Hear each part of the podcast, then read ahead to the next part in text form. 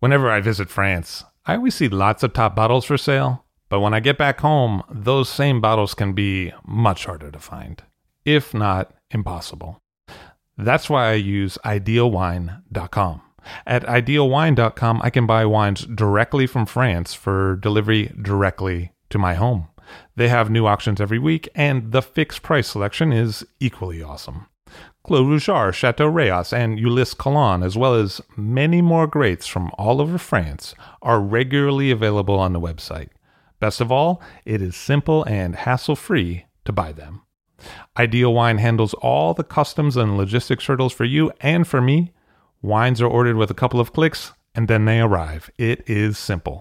Check out ideal wine dot com for more information. That's I D E A L W I N E dot com to find what you'd like to be drinking. I'll drink to that, where we get behind the scenes of the beverage business. I'm Levi Dalton. I'm Aaron Scala. And here's our show today.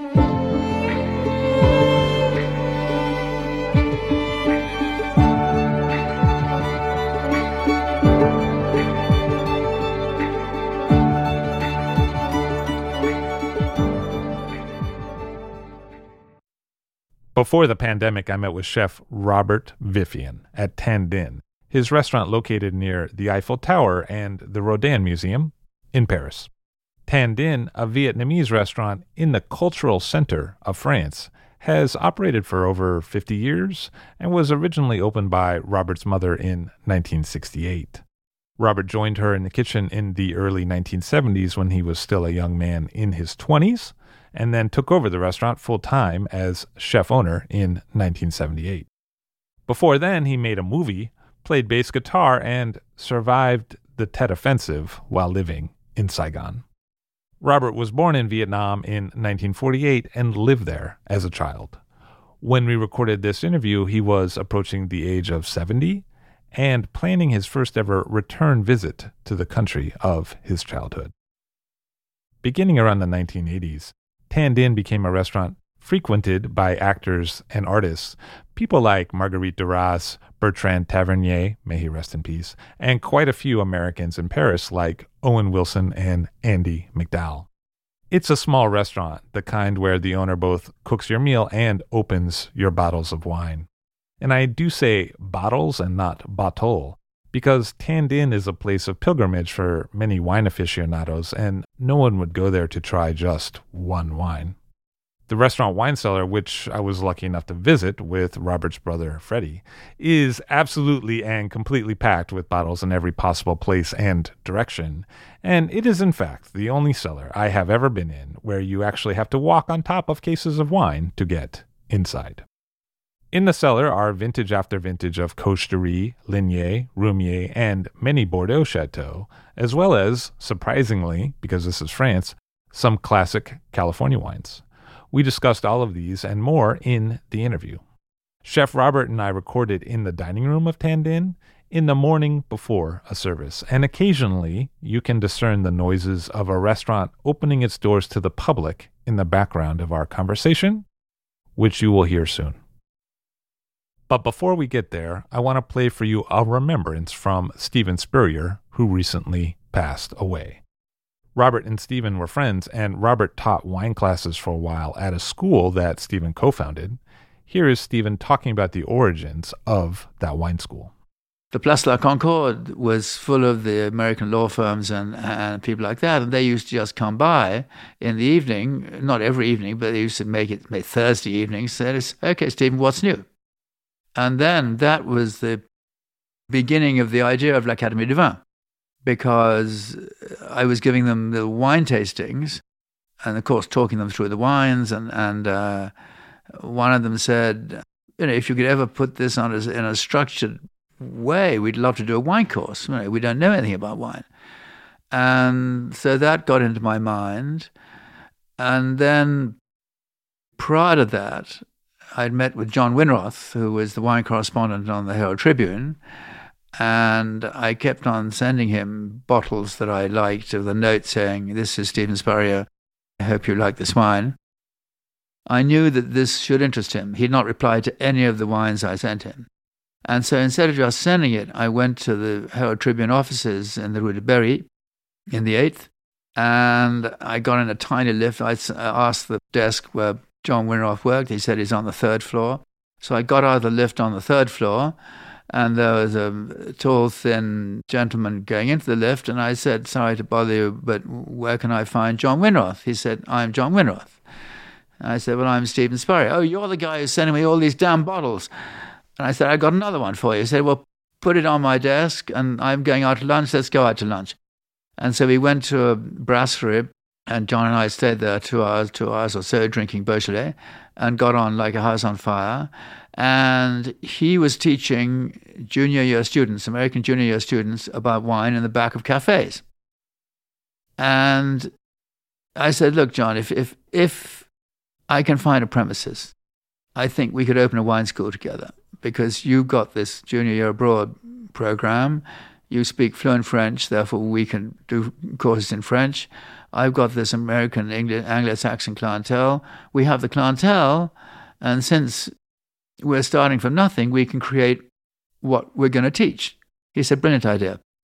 And then, another bit of luck, the premises next door to the Carlton Madeleine came up for sale. It was a locksmith, and they had a big ground floor premises and a big office upstairs.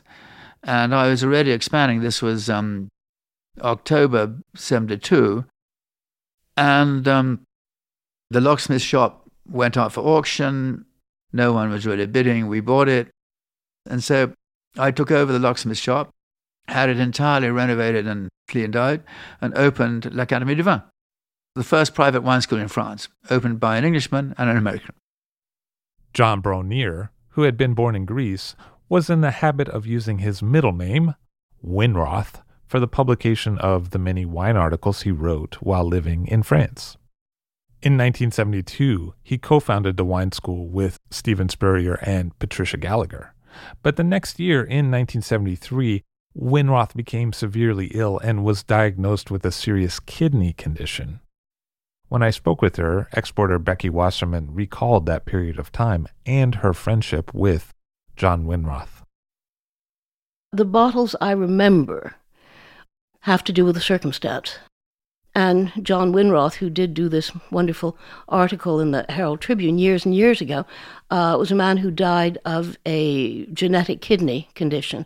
And when he came and told me about it, um, I mean, I hadn't bought any wines. I, I went into Bart's cellar and pulled out a La Tache. And we sat in the back on the lawn there, and we drank it together.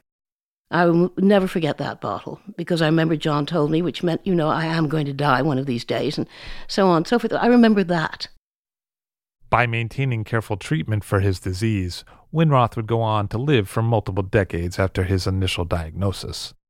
He continued to write about wine until his retirement in the year two thousand, including in a book entitled Wine as You Like It, that was published in nineteen eighty-one. John Whinroth passed away in two thousand six. I talk to winemakers all the time, and something they tell me is that oxygen management is a key to aging wine. Finding the right balance is crucial, and that's why I recommend D M's revolutionary cork closures.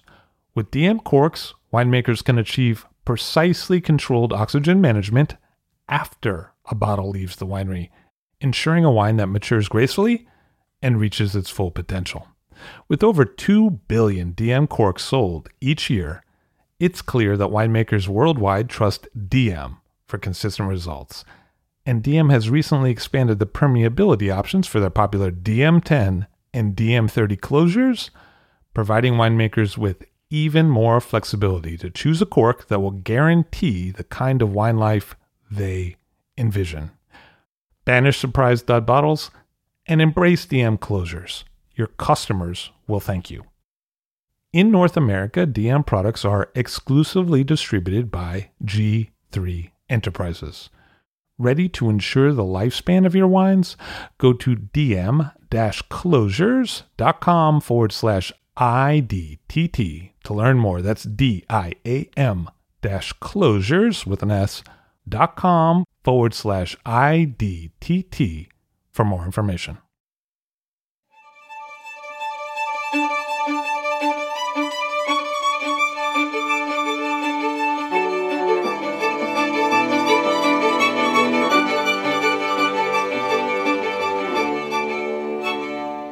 were born in nineteen forty-eight. Yes. And you were born in Saigon. I was born in Saigon. I came very early in, in France uh, when I was eighteen months. I left when I was five, and I went back when I was uh, twenty minus one day. What was Saigon like as a kid? Fantastic. Even when we were attacked, you know, during the uh, the Tet Offensive in sixty-eight. But the funny thing is that you don't realize things are actually dangerous uh, before it came to your door. You live with it. You uh, you adjust to what is around, and uh, I made a lot of American friends, playing music with them and so on, uh, being a, a bass guitarist, playing you know uh, rather simple music like you know the Beatles, the Kinks, and I was not such, such a big f- fan of Elvis Presley because I think Presley is just a singer. Well, of course, he's a big uh, social influence and so on, but uh, he, he's not a songwriter. Yeah, Dylan's a songwriter. Exactly. Um, Roy Orbison is a fantastic uh, songwriter. Johnny Cash is a songwriter. He didn't write that much, but uh, he was a good songwriter. Johnny Cash can be affecting with few words. This is really his gift, I think. Yes. What were the members of your family like at that time? Did you have a large family? No. By Vietnamese standard, you know, just my brother and I. My father left uh, Vietnam in fifty-seven, my mother in sixty-one, my elder brother in fifty-five, and then myself in sixty-eight.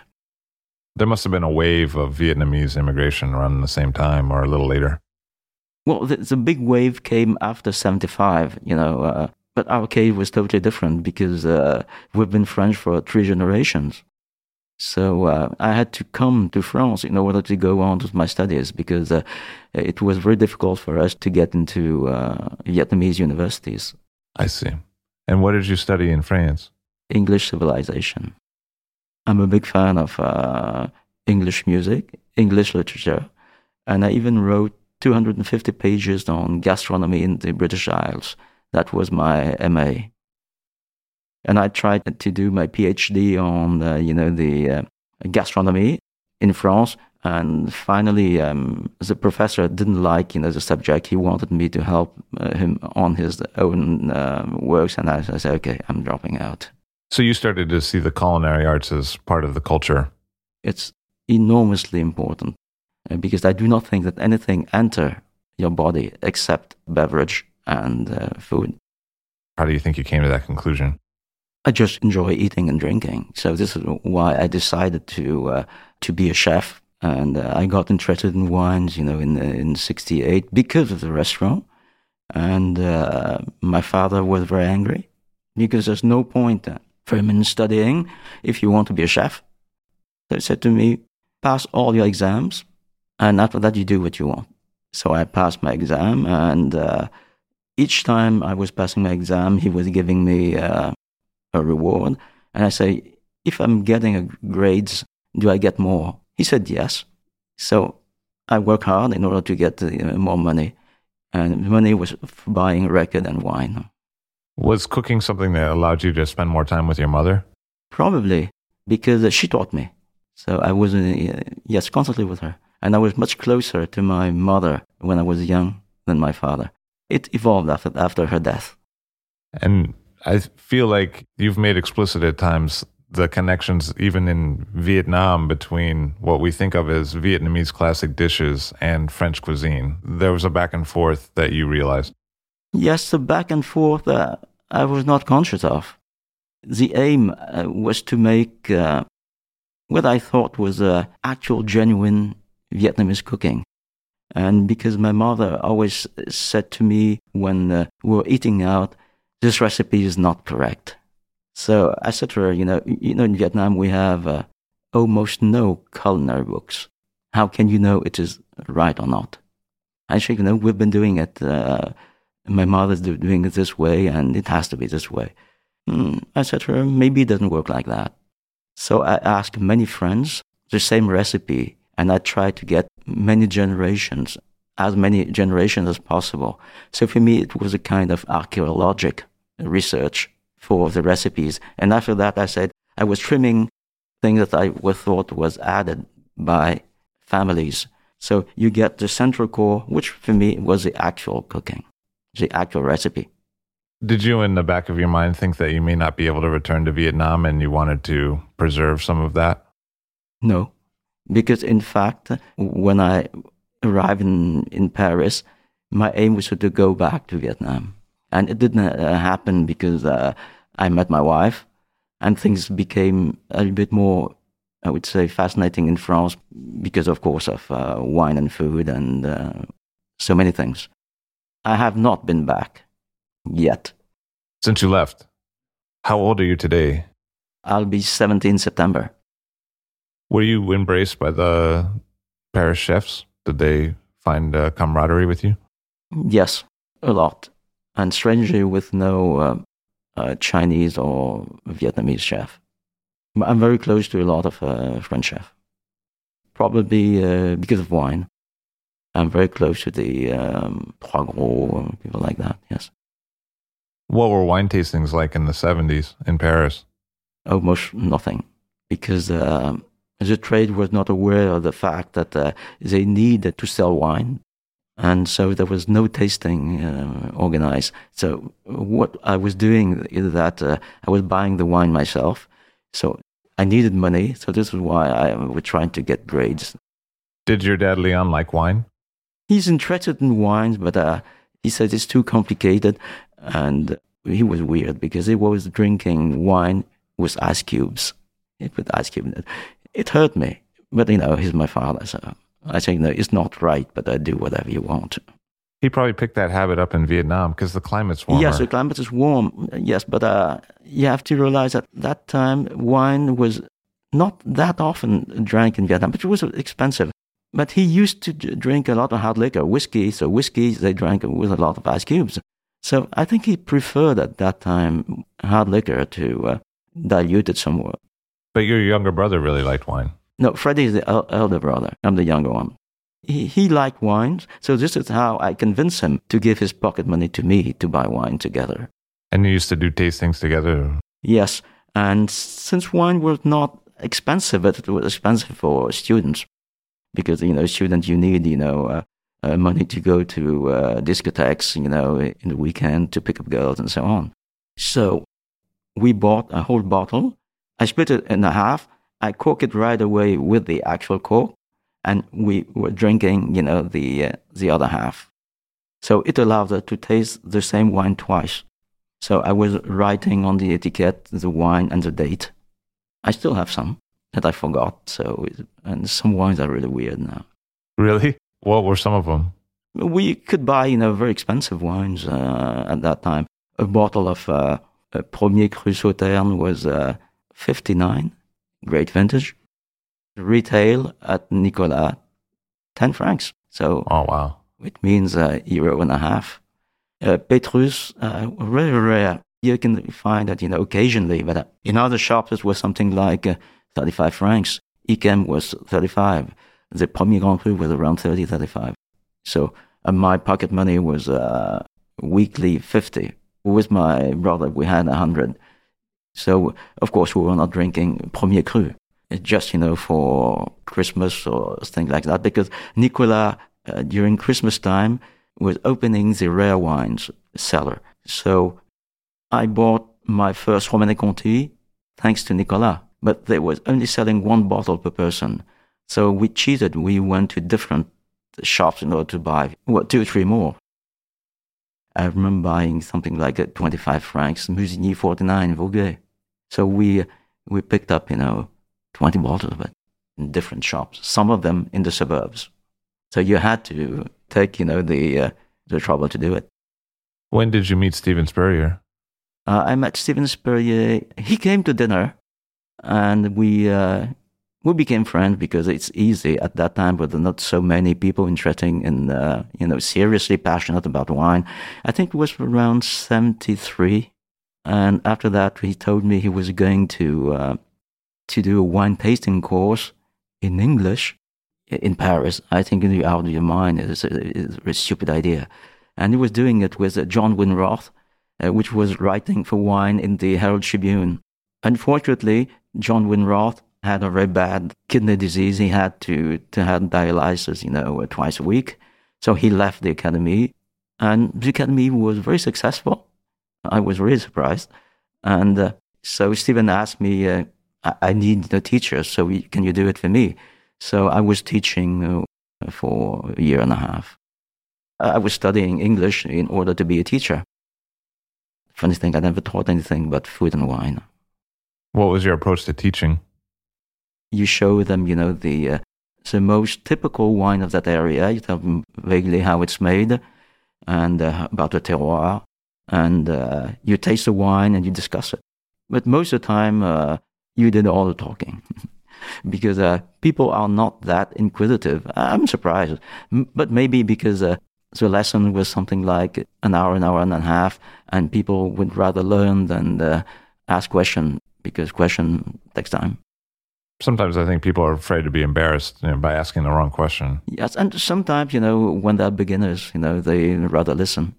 What was your approach to tasting? What kind of taster were you? I've always been extremely uh, meticulous.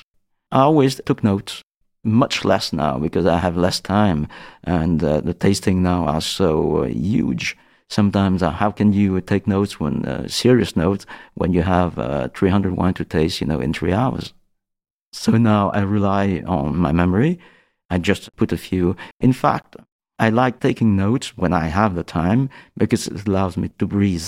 And I think that breathing is very important, because uh, otherwise you breathe alcohol all the time. You need to, to breathe, you know, some air, some oxygen, you know, to detox your lung for a few seconds. Did you always have a good memory? It seems to me you have a good memory. Well, a little bit less now because I'm getting old. But um, I don't think so. You're pretty sharp. Well, let's see. But was it an advantage you had in school? Could you just remember things well? Yes.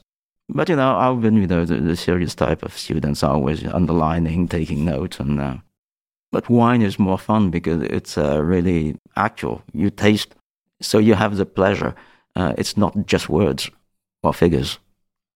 What was Spurrier like back then? Spurrier, he was very close to me, tasting-wise. Uh, he's serious, and uh, yeah, he was uh, very like me. He was a close friend. I asked him to be best man at my wedding, and uh, uh, what was accepted, unfortunately, he slipped a disc.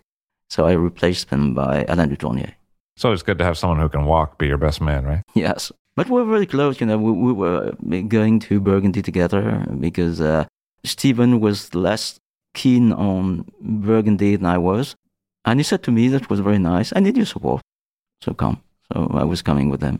So, but it was really interesting because uh, he knew many more people than I did, because uh, he opened a wine shop.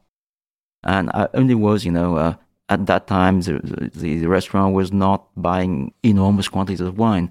But anyway, um, a wine retailer and a wine restaurateur, there was two persons that uh, people wanted to meet, because uh, when, for them it's selling. He introduced me to Lafon, in fact. I came down to Lafon with Serge Féchon, who was uh, representing Lafon at that time, and we met the father. René. René, yes, and after that I met... Uh, Dominique, and Dominique was working at a certain time, maybe for more than a year, for Becky Wasserman uh, when I met him. And when he took over the domain, it was with his brother, uh, Bruno. And Bruno was working at the same time for Drouhin. And after that, you know, uh, funnily enough, I think there was not enough money for them to make from the property uh, for two persons, so Bruno left and did something else. I think he got involved in jewelry or... What was the difference between René's wines and Dominique's wines that you started to see? Dominique wines, especially, I think I told him when I first tasted it, I thought that the challenge was to make the Moirachet better than the rest. Seriously better than the rest. He succeeded, and he made much better reds than the father. His reds are really good for a white winemaker, you know what I mean? Because it's not often yes, yes. that people are good at both. But he makes always, always make powerful wines. Uh, he's not he's not uh, capable of making uh, a Meunier's wine. What was René like back then? Funny. Yeah. Because uh, he was an engineer, uh, and he was teaching at Arts et Métiers in Paris. And he was interested in winemaking and not at all by the culture.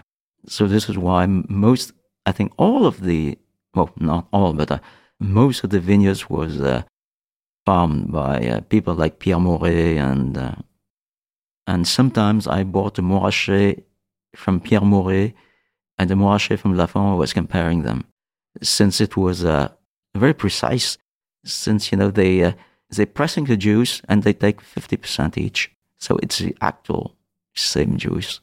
And the, the wines are incredibly different. Were incredibly different, because I do not have any left from Pierre Morey. Pierre Morey had, a, well, I think he also had part of the Clos de la Barre. I didn't know that. That makes sense, though, as Métillage. Yes, yeah. Because of Métillage, and uh, Dominique, after that, had to take back all the uh, the Métillage. And it was difficult, but he said with Pierre, it, it was totally fine. Pierre was a gentleman. Because, of course, you know, for most of the farmers, it's a loss of money. And Dominique make a fantastic uh, quality leap for the viticulture, because he's by mission and so on. It's fantastic.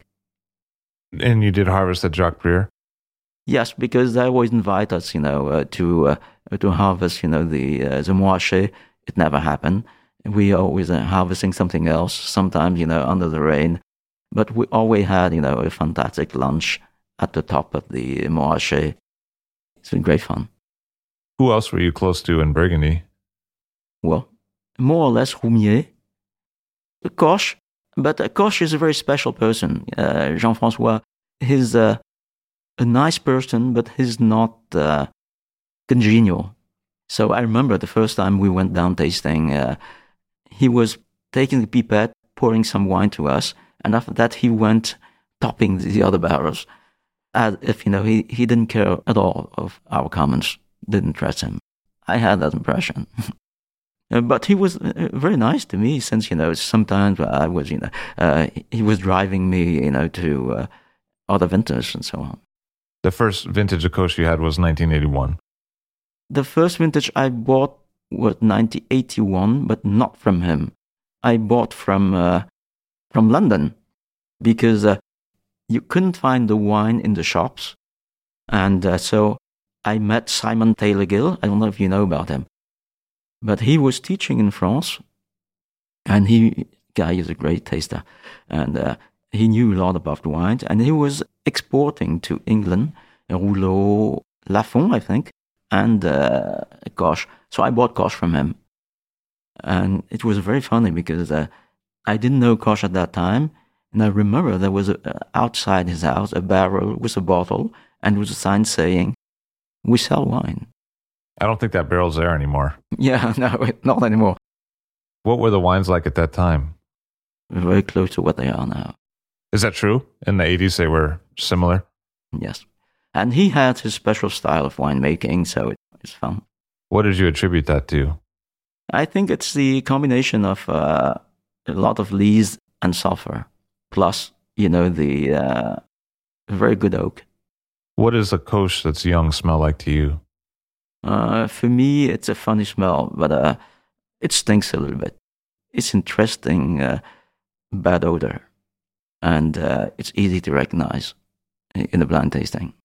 So I remember when, when I was uh, making blind tasting, I always put a Merceau or Lignier with Merceau, uh, against Merceau. I put a Koch, so I say, you know, here's Koch. See, the other one should be like this, like this, and like this. But I always compared, you know, the uh, the stinkiness of uh, the Koch wine to uh, the mole in, on Marilyn Cheek. A beauty mark. Yes, a beauty mark. A friend of mine thinks uh, Koch uh, of that era smells like curry leaf. For me, it's more like durian. Well, it's not exactly durian, but uh, that kind of uh, nice, nasty, but good. And I th- think you visited almost every year, Koch, since that time? Yes. Not every year. It depends, because uh, I do not like bothering them, you know. But uh, sometimes I went down with uh, Steve Tanzer, because I, I enjoy tasting a lot with Steve. He's very good for Burgundies, and he's a very good taster.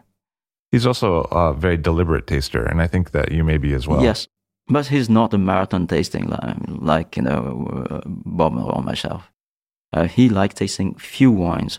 I like I want to taste as much as possible. And you became fairly knowledgeable about the different crews of Koch. Yes. So if, if you were to run through that with me so that I could learn more, because it's a weak point for me, what would you tell me? The Perrier and the Rougeard are the most interesting wines for me, especially the Rougeard, price-wise, is, uh, is incredibly. It's probably the uh, the wine I would advise people to buy before the Perrier, because the Perrier is already... And Charlemagne, for me, is... Uh, Probably because of the uh, price in secondary markets. I think, you know, it's uh, it's disproportionate when you compare it to the Perrier. But now I, I've noticed that the Perrier is uh, getting more and more expensive and getting closer to uh, Charlemagne. In the old days, it was uh, double. Is his Perrier parcel next to Rouleau's parcel? Well, the, these are very good parcels, yes. Well, the parcels are probably better than the uh, parcel from uh, Lafon.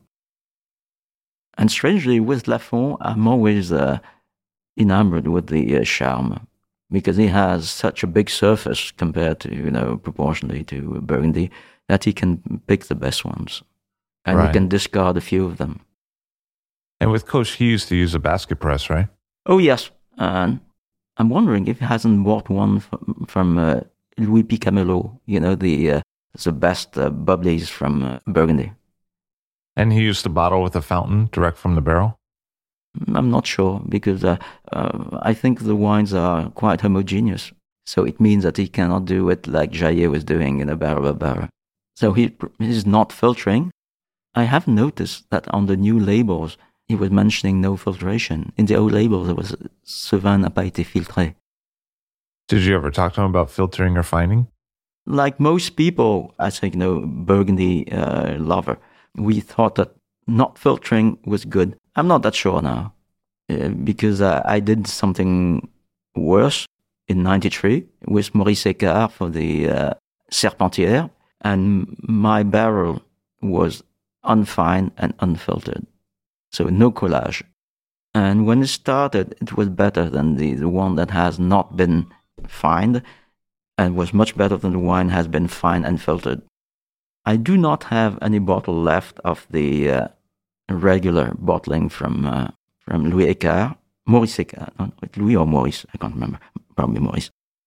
But I have the impression now that, that my wine that has not been collé is slightly less precise. And maybe the bacteria are doing something that is uh, less uh, less fine. But uh, you can like it. It's getting uh, slightly more animal and less, you know, floral. Less floral fruity. And so when you would visit Koch, what was he like as a person, besides not listening to you? What was he like? Well, now it has uh, changed uh, a lot, but that was the first time uh, we went. And he looks so much like uh, like a priest.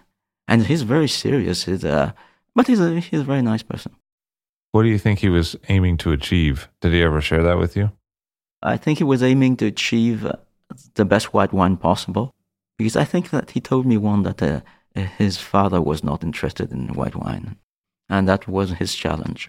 And Koch made irregular red wines. The son is now making great red wines. When was your first visit to uh, Christophe? In the seventies, but at that time, it was I think it was Jean Marie, his father. I met Jean Marie, who was uh, very nice. And at that time, it was very easy to taste the wines. And you can taste the wine. I say, you know, okay, I'm not very rich. I can only buy one or two bottles of Musigny. And of course, I could buy, you know, the rest. But I, it was simple. And now to get a bottle of Musigny is it's impossible. How do you think it's the same or different how he interprets the Chambol crews versus the Moray Saint-Denis crew? Well, it's uh, very faithful to the terroir. Since uh, I think the Moray Saint-Denis tastes like uh, Moray Saint-Denis, it's uh, the tannins are less, uh, I would say, less refined. And the Chambol village is uh, stunning for a Chambol village. And uh, are the Ruchot that much different from uh, a Bonnemar uh, sometimes? Yes, but uh, I'm not one hundred percent sure I'll pick them out in the blind tasting. Did you try the Bonnemar? Red soil, white soil comparison? Yes, often. So it depends on vintage. I prefer, you know, the the, the red or the white, yes. I think you know the uh, well, the assemblage is better. Better together. Because some years into the tannins are harsher, and some uh, with the red sometimes less. It's not as easy. It is different, but uh, not uh, that dramatically different. So I think the it's a good idea is assemblage. And what do you think Christophe's strengths are as a domain owner? He does everything right, but I always have impressions he can do better. That's strange. I taste, you know, almost every year, you know, at the domain, and I come out, I think, no, it's great. And in the early stage, the ones are great. If you have the opportunity to come to taste, you know, at the uh, kind of association with a uh, domaine familial, as they call it, and it's uh, normally in March at uh, Le Doyen, and they give always bottled wine. And uh, you can taste them side by side. You have Méo, Griveau, you have uh, Ravenot, you have uh, Drouhin, you have... So you can taste Rousseau, you can taste them side by side. And most of the time, I think that Roumier, Bonne Marie is the best wine of the uh, the whole tasting. And when I taste the old wine, sometimes I say, not as good as I hoped. And same for, you know, the parcels that owned by um, really one of my best friends, uh, Michel Bonnefond, who owns the Ruchot. I love the Ruchot. It's not aging as well as I want, which is a shame. But I tasted a few uh, seventy-eight recently, and they are stunning. So it's always maybe a fantasy of mine that I wanted to be better. What were some of the key Burgundy domains that you really became familiar with that don't exist anymore? What were real standouts from old bottles that have disappeared? The obvious one is Henri Jaillet.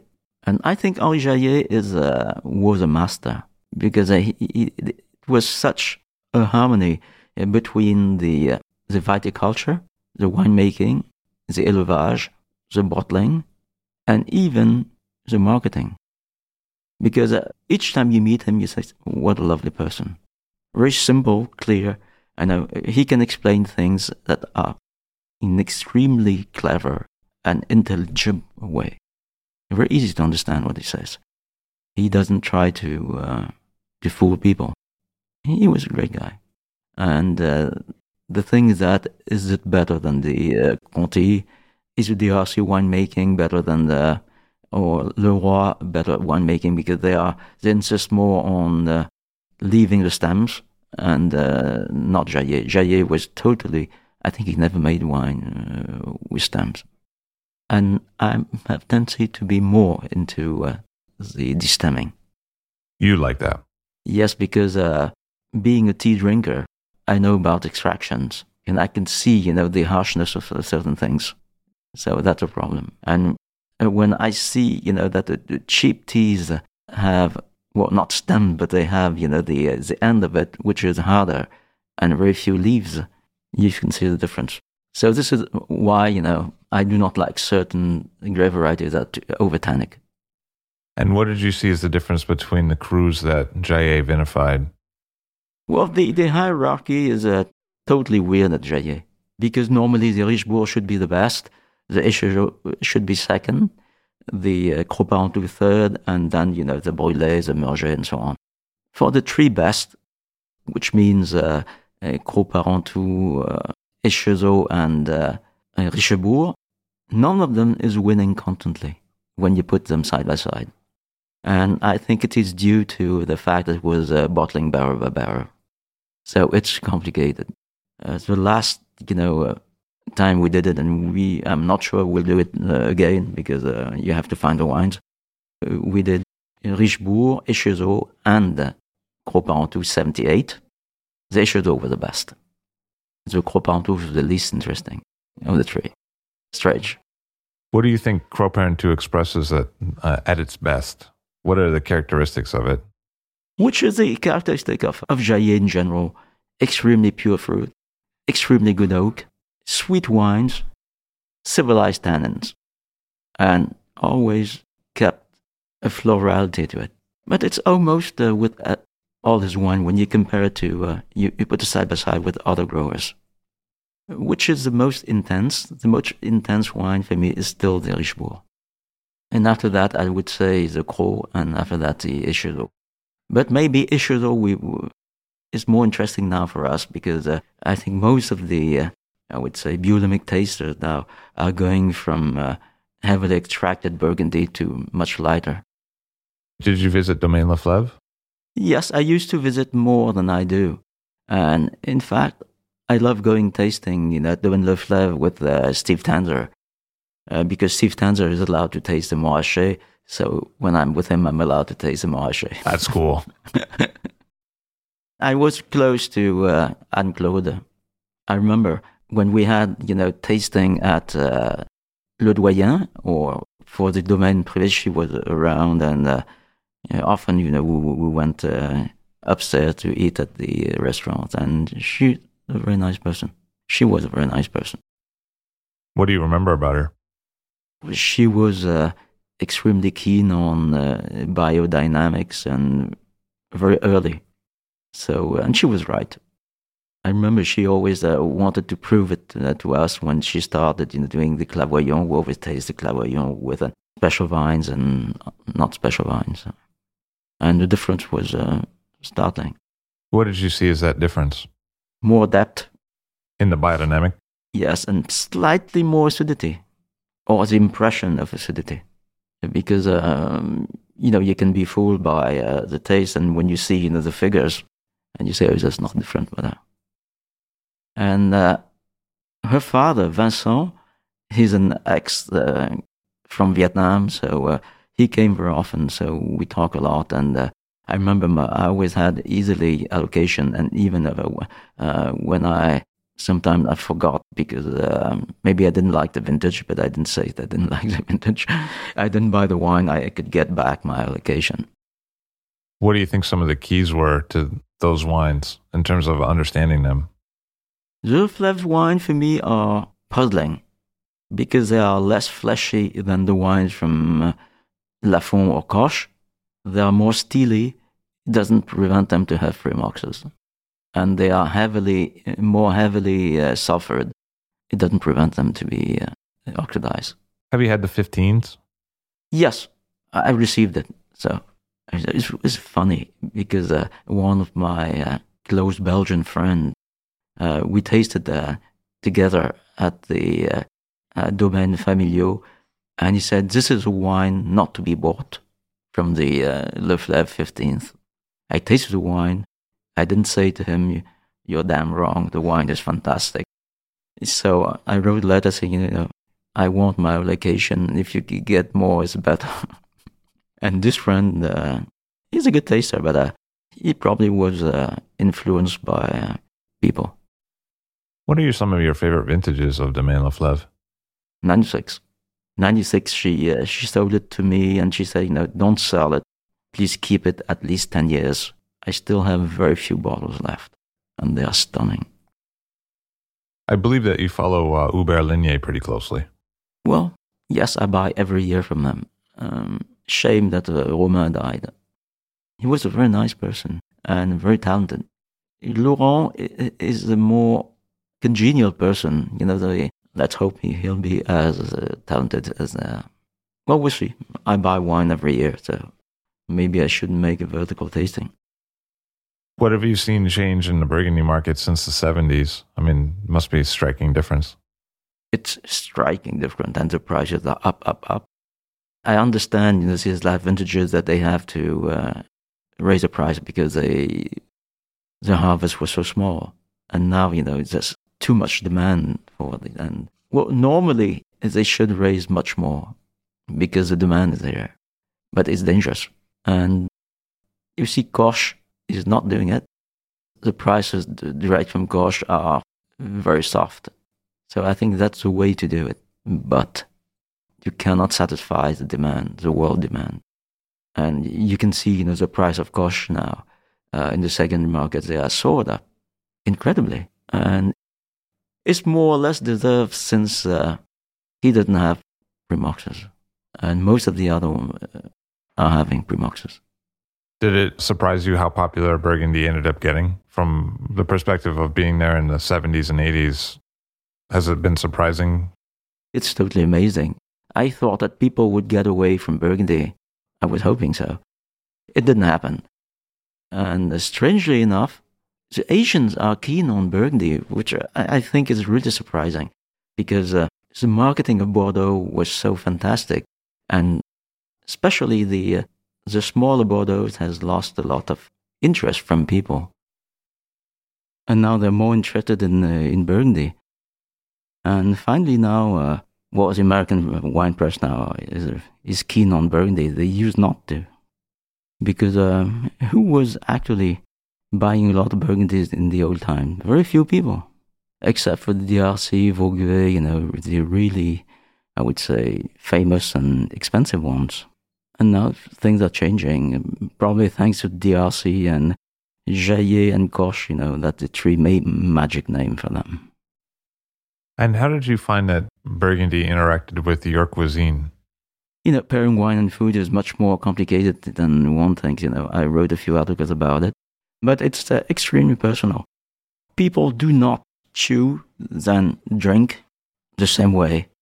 Some people are chewing very quickly, swallowing and drinking right away. Some people leave a few seconds. And when you leave a few seconds, it's always easier.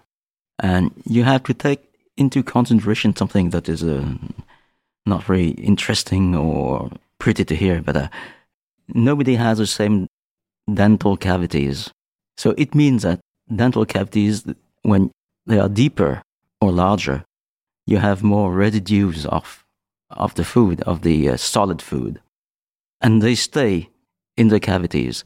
So it means that they are present for a very long time. And the wine just, you swallow the wine, you drink it, and you swallow it very quickly. So the, the time of the contact between the, the wine and the food is totally disproportionate. So this is how, for me, people do not feel that the, the pairing of food and wine is the same for, when you take it, oh, this goes well, and say, you know, for me it doesn't go well. It's one of the uh, answers for me. We've spoken a fair amount about Burgundy, but I know that you spend a lot of time in Bordeaux as well. Yeah, especially uh, especially Pomerol, since um, I was nicknamed Monsieur Pomerol by l'amateur des vins de Bordeaux. And how did you see the different terroirs of Pomerol? Well, when you speak about chateaux, which are brands, it's more complicated because I, I remember at a certain time I went down with a map, a very detailed map, you know, of Pomerol, and I wanted, you know, the the growers to, to show me where are their parcels. And sometimes they are really spaced over, you know, it's a, it's not one stuff, it's the parcel all over the appellation. So it means that the wines are not as uh, terroir-telling as Burgundy. Well, Burgundy, of course, you know, they can have uh, uh, different plots, you know, all over the appellation, but uh, it's more precise in Burgundy. So the terroir, of course, you know, we all know that the Grave and the uh, the clay are the two most important things in uh, in Pomerol. And the strange thing at Pomerol is that, you know, the little bit like Puligny, Moirachet, it's very difficult to have cellars because they have water. When you, you dig, you get water right away. And uh, have you noticed that at Puligny, Moirachet, there are no cellars? They cannot dig. For you, what's the difference between the clay expression of Pomerol? Yes, because clay and Merlot is uh, almost a perfect match, at, at least so far. The, the upper part of Pomerol are uh, heavily, uh, with special clay, uh, are more quality-driven.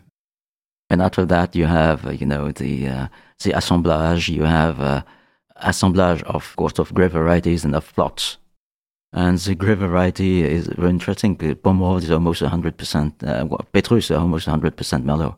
And a lot of people are trying to emulate that. Le Pin is one hundred percent Merlot. And some of the... Uh, Saint-Emilion are becoming one hundred percent Merlot. They're going back to Cabernet Franc now. I remember in the old days, people were always saying to me, Médoc is Cabernet Sauvignon, Pomerol is Merlot, and Cabernet Franc is Saint-Emilion, which is less and less true. Even the Merlot is gaining ground. And in Saint-Emilion, Cabernet Franc is making a big comeback. How have you seen structural differences like that between the seventies and now in Bordeaux?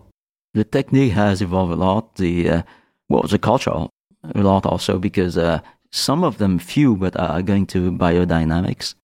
And uh, is becoming more and more precise, because in the old days, uh, there was no second wines. Everything that was harvested was uh, in the premier vin.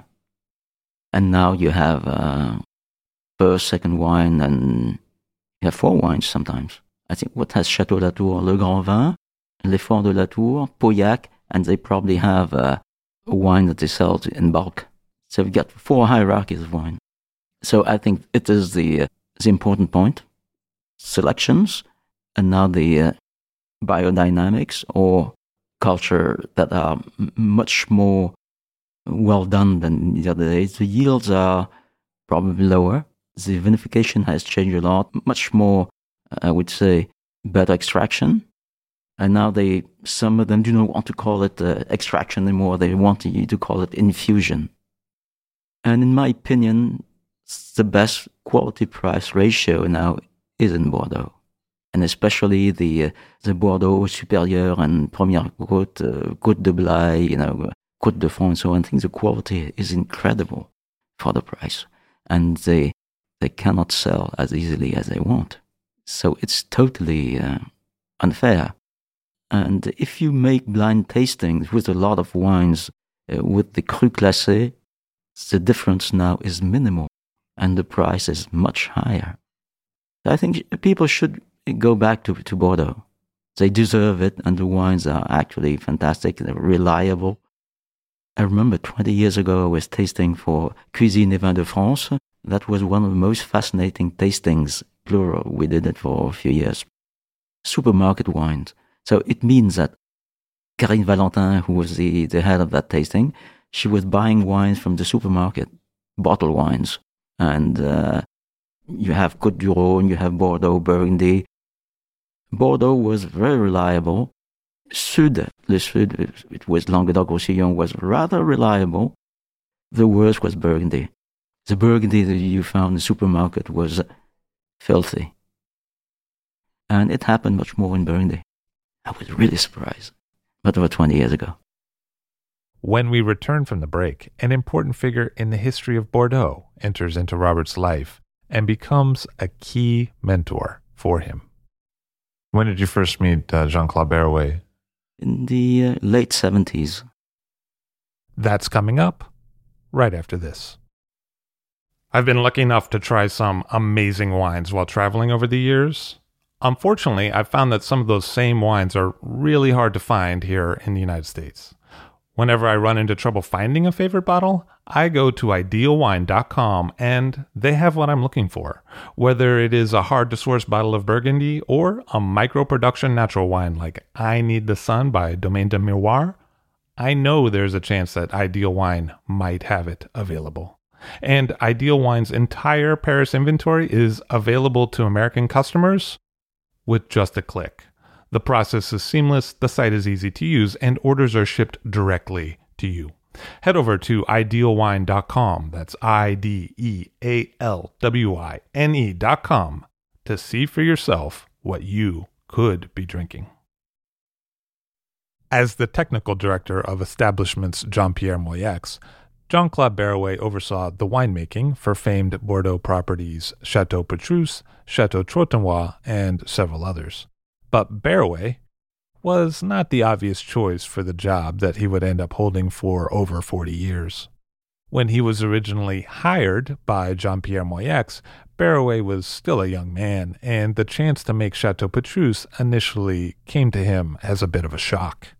This is how Jean-Pierre's son, Christian Moyex, recalled that period of time. Christian and Jean-Claude Berrouet would end up working together at Petrus and at other properties for about four decades. Uh, Jean-Claude Berrouet uh, was met first by my father as a trainee. Uh, he was twenty-two in nineteen sixty-four, and he met my father, and my, he, he kind of, uh, at, as he, at his own surprise, I mean, Jean-Claude was very surprised, uh, my father said, oh, why don't uh, you, you come and work for us?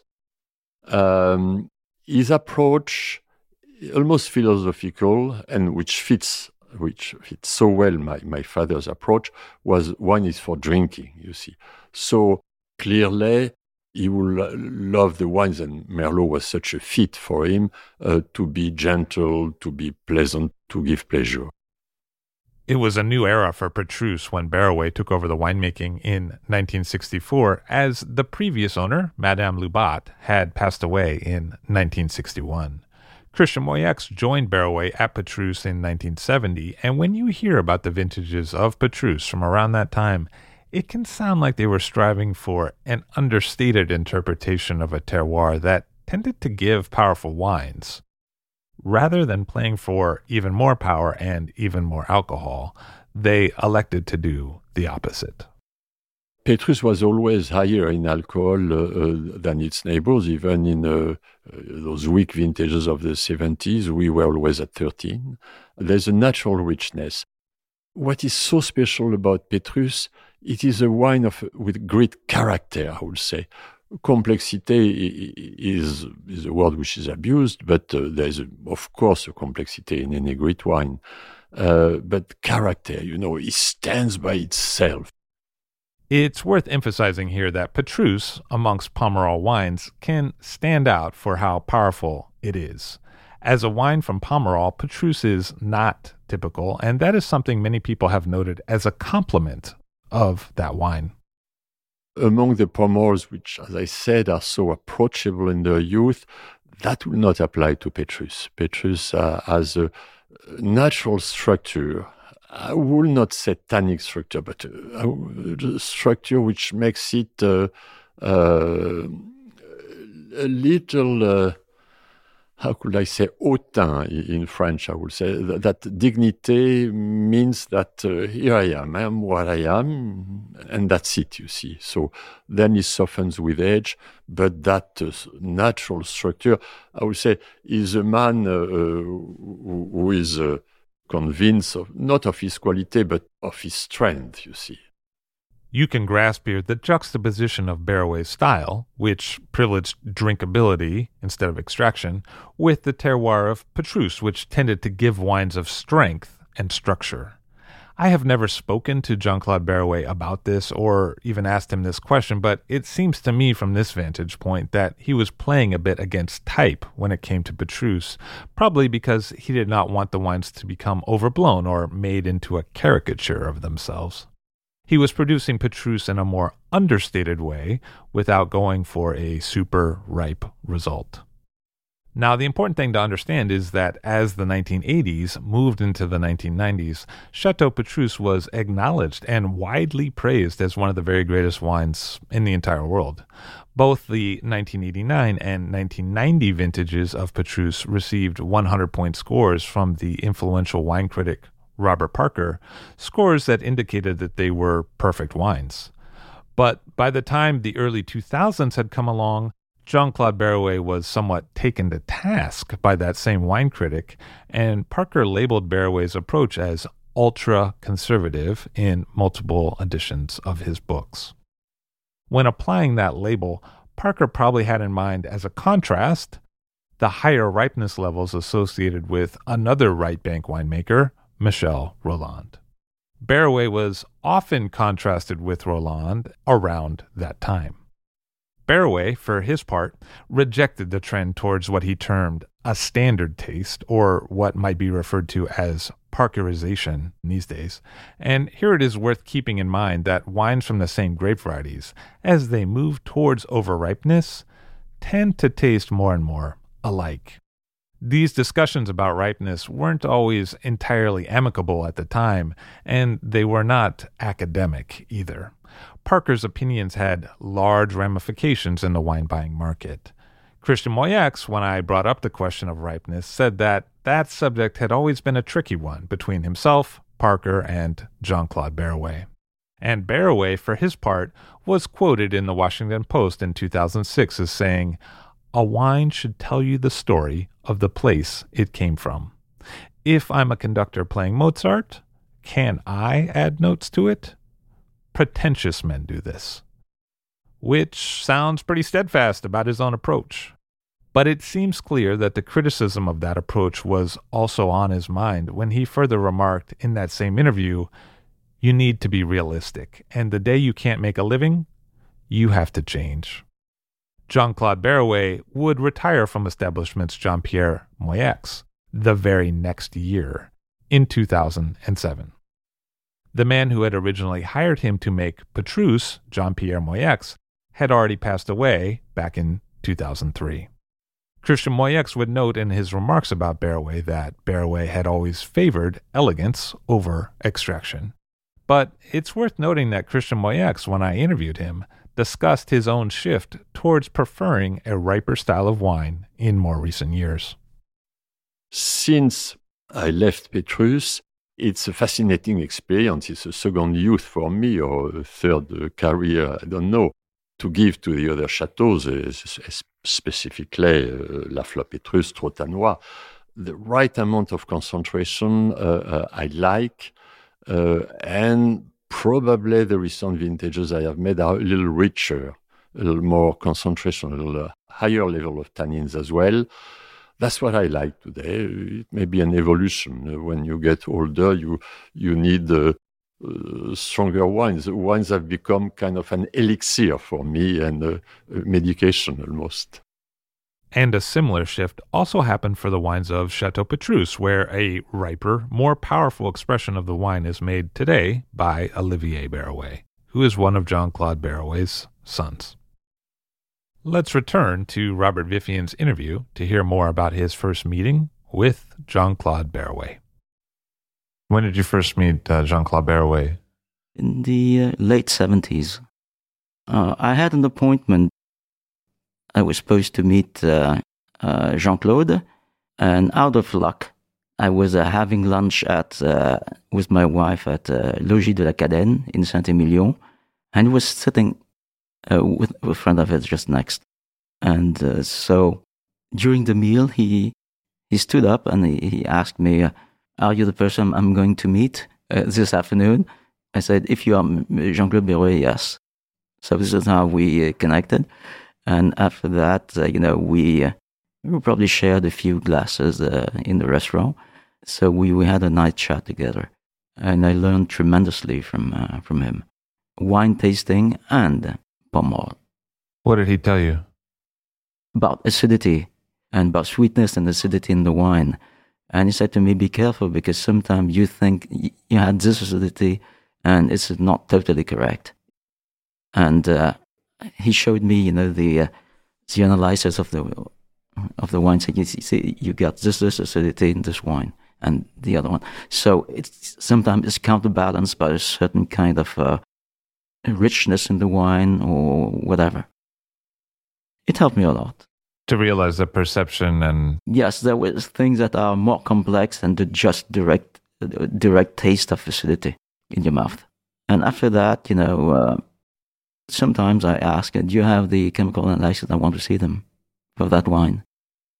Some of them do not want. So, well. And what was the style of Jean-Claude Barraway? Jean-Claude Barraway, I think it's uh, close to Pernod in a way, but he was more interested than Pernod with viticulture, and which was extremely rare at that time with Bordeaux people, with, you know, winemakers in general, especially that they are enologists. They are not supposed to be, uh, not to tend the vines. But he got interested very early. And how did you see the characteristics of the different Moyex properties? Well, the style of Jean-Claude is, uh, I would say, refined from uh, Émile Pernod, plus, you know, the uh, cultural stuff. And uh, the style is still, well, if you want to compare it to, to uh, Michel, Michel Roland, which is uh, somebody I like very much, I would say it's almost uh, between Morte and Meunier. With uh, Morte being Roland. Exactly. And more extraction, more sweetness, and rightly so. And I do think that the uh, Barraway son is evolving slightly toward the uh, Roland style. In some uh, lunches, you know, they had lunch with the uh, Pomerol Union. I was eating, you know, normally with the Roland or the Moex, and I was in the shifting. And people were thinking that it was very strange. I'm friends with both of them. There's no point. We can discuss, you know. And you developed a rapport with both Michel Roland and Robert Parker. Yes. Robert Parker was uh, introduced to me by a late friend uh, who was heading uh, something like I D V, you know, Chateau Louden. And uh, since uh, at that time I was specializing in Pommeul, so uh, Bob came over with uh, that person, Martin Bamford, and um, he wanted me to uh, to tell him about the Pommeul. So this is how we became friends. And uh, thanks to him, Michel Roland came uh, to see me, and uh, we became very close with uh, Roland. And at that time, it was easy to taste with Parker, because uh, Michel were organizing a tasting in chateaus. Well, Chateau in Pommeul, when we're tasting the Pommeul, in the afternoon we're tasting the Saint-Émilion, and after that we're tasting, you know, the Lesser Appellation in another chateau, and we're moving like that. And some of the owners were invited, and starting from nineteen ninety, uh, Michel decided no, it was only the owner of the property, himself, and Parker. And still I was around. Parker told me, okay, Robert, come, come with us. So we're tasting uh, the four of us, just like that. And it went on for a long time. What did you observe about Parker as a taster? Parker is an extremely reliable taster. He can be very good at blind tasting also when it comes to wine that uh, he likes. Uh, he, he's extremely spontaneous. I'm almost the opposite, since I, I taste according to the appellation. I do not taste according to my taste. Well, I taste according to my taste, but also according to the appellation. Parker is more closer to his taste. So this is uh, how he can be so reliable. Seemed like a nice guy in person. Parker's a darling.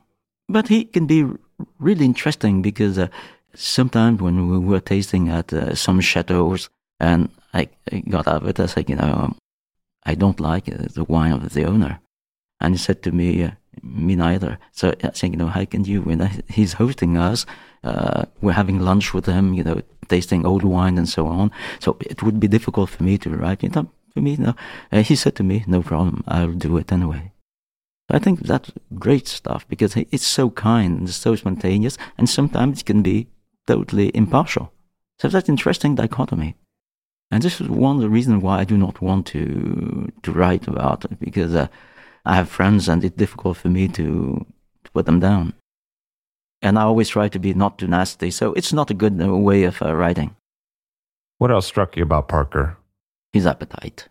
Uh, he eats uh, as much as I do. His favorite restaurant is uh, probably La Milouie. And La Milouie, the portions are enormous. But I'm eating, well, according also to the appellation. When I have to eat a lot, I can eat a lot. When uh, I eat, you know, Japanese food, or I can eat very little. But he, he has enormous appetite. And uh, he's a great taster, no doubt about it. I remember that few blind tasting with the picked out the wine easily, because at L'Angelus, I remember, he picked out two or three wines. And what did you recognize about Michel Roland as a taster? Because he's famed for being a good blender. He's a fantastic taster. And he's uh, he should be better than we are, because he, he knows about the, uh, the technical aspect of the wines. He knows about the figures, analysis, and so on. And uh, we do not know that much about vinification, élevage, and so on. And the guy has so much experience, you know. He's vinifying in uh, so many vineyards, so many countries. How many wines do a guy from Bordeaux makes when he just an owner? Just one or two wines. He makes one hundred wines a year. So can you imagine, you know, the, the experience he has gathered? And he, what is extraordinary about uh, Roland, he's tasting.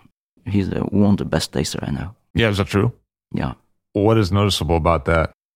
He tastes very quickly, precisely. I do not see, I've never seen him taking notes, because I think he just want to know what he does with it.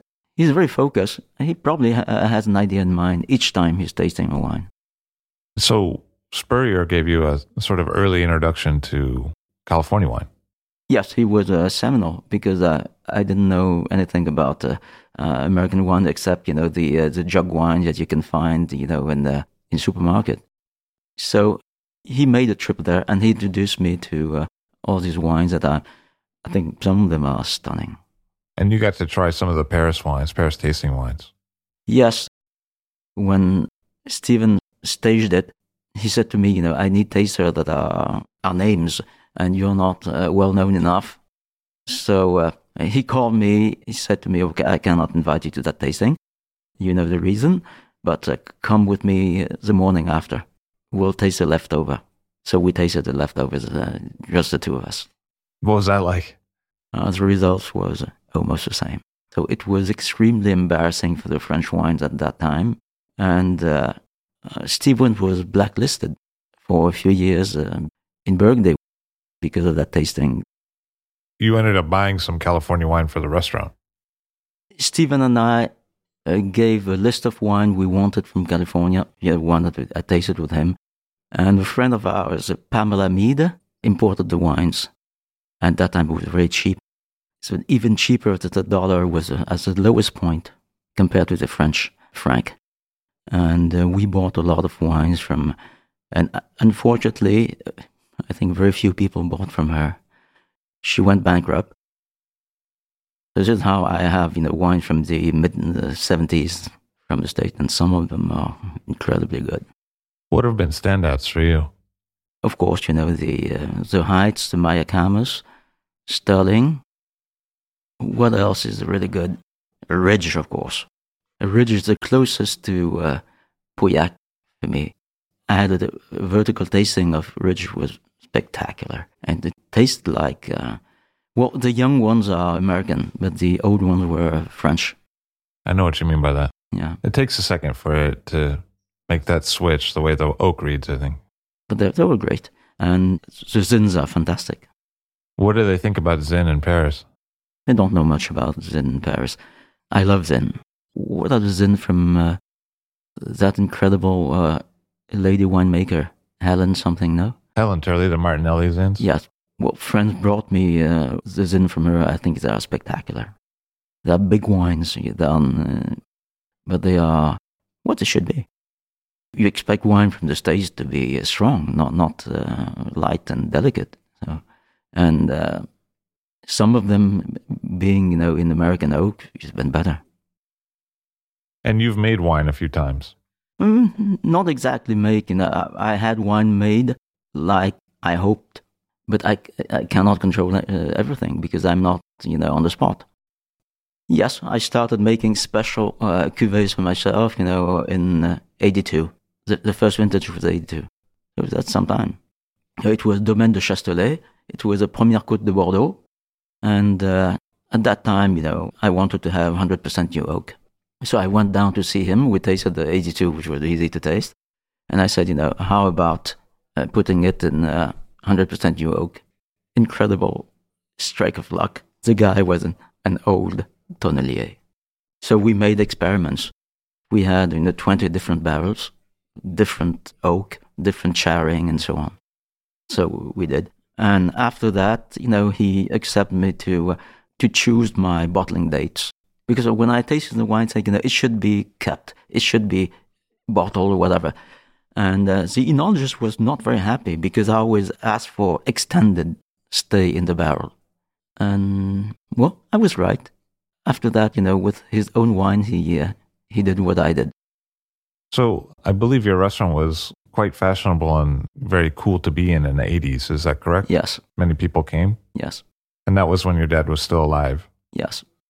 And your dad was Leon? Yes. And he worked for the Citroën car company? Citroën, yes, exactly. So long days for him because it would start nine thirty at Citroën, leaving at seven and coming to the restaurant and uh, helping us out. Uh, was leaving with us at, uh, you know, um, twelve thirty. What did he think of the restaurant? He was not interested in the restaurant when it started, but uh, when the restaurant became a little bit better known, he took a serious interest in it. And so what was that like uh, in the dining room here? The dining room was all packed all the time. And who were some of the people that you developed a fondness for that would come by? No, there's not too many uh, celebrities. Uh, a lot of celebrities are coming, but uh, I'm not actually friends with them. Right, right, right. Because uh, most of them are, are living abroad. And strangely enough, even with uh, with artists that I like, I rarely develop an actual friendship. There was one that I was very close to, but I, um, I realized it was complicated because uh, sometimes you like the works at an early stage, after that you don't like it anymore. So it's always difficult to be close to people and say, you know, I'm not buying your work anymore. So, but you were friendly with Keith Haring, right? Yes, he came very often, and he brought, you know, George Kondo, uh, Kenny Scharf. Because of him, uh, Jean-Michel Basquiat came. But before them, I think it was Schnabel. Schnabel, Saleh, Fischel. All these people came. That was really the eighties power generation for art. Yes, and they came, and the most uh, faithful was uh, Schnabel. He took a liking to you and the restaurant? Yes, uh, he loved the restaurant, and I think one of his wife he met here. Did you lose a lot of plates because of that? You know, because he does the broken plates on the canvas. Yes, I do not have a broken plate, uh, which I regret, but I, I didn't buy one because uh, it's heavy to handle. And at that time, I didn't have the money to buy one. I have two works by Schnabel, but uh, not a plate painting.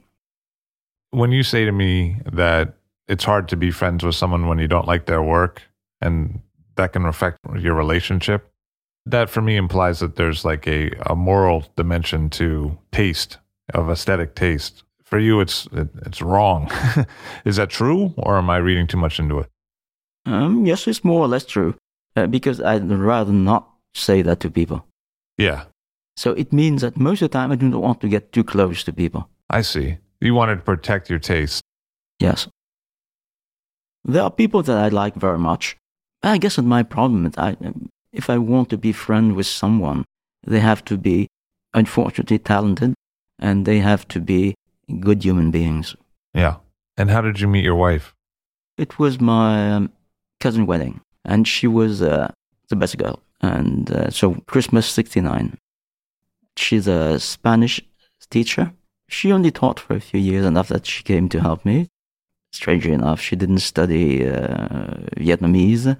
She studied Japanese, so she has a, a B A, yes, in Japanese. She also studied after that gemology. She has a diploma. So like you, many interests, really. That's true. I feel like that's been a great way for you to keep life exciting for yourself. Was that a fair statement? To have many interests? It's strange, but I, I do, in fact, I have many obsessions. And I spend a lot of time you know, for wine, food, art, cinema, a little bit literature, but not, not, and of course, a lot about music. What are the things or events that have been happy for you? Many, many. Yeah. Well, that's good. Yeah, so, so I taste so many great wines. Uh, I ate so many great food. I read fantastic books. I have a, a very strange uh, stuff about uh, reading because uh, at the same time I didn't read at all. I was just reading, uh, reading things about uh, wine, food, uh, not fiction. And I went back to fiction because I read a book that I I loaned at the. Uh, I spent my time in libraries, in fact. I'm borrowing a lot of books because uh, uh, I do not want to buy books because it, it takes too much room. Exactly. So I read them first, and when I need them, I buy them. And uh, so it means that I, sometimes I have to read them twice because I like, you know, underlining, making notes, and whatever. Have there been particular disappointments that have happened in your life? Disappointment? Not interesting. Robert Vifian was always finding something new in a glass of wine. Thank you very much for being here today. All Drink to That is hosted and produced by myself, Levi Dalton. Aaron Scala has contributed original pieces. Editorial assistance has been provided by Bill Kimsey. The show music was performed and composed by Rob Moose and Thomas Bartlett. Show artwork by Alicia Tenoyan. T-shirts, sweatshirts, coffee mugs, and so much more, including show stickers, notebooks, and even gift wrap are available for sale if you check the show website, all drink to that pod dot com. That's I L L, drink to that, P O D dot com, which is the same place you'd go to sign up for our email list or to make one of the crucially important donations that help keep this show operating. You can donate from anywhere using PayPal or Stripe on the show website. Remember to hit subscribe or to follow this show in your favorite podcast app, please. That's super important to see every episode. And thank you for listening.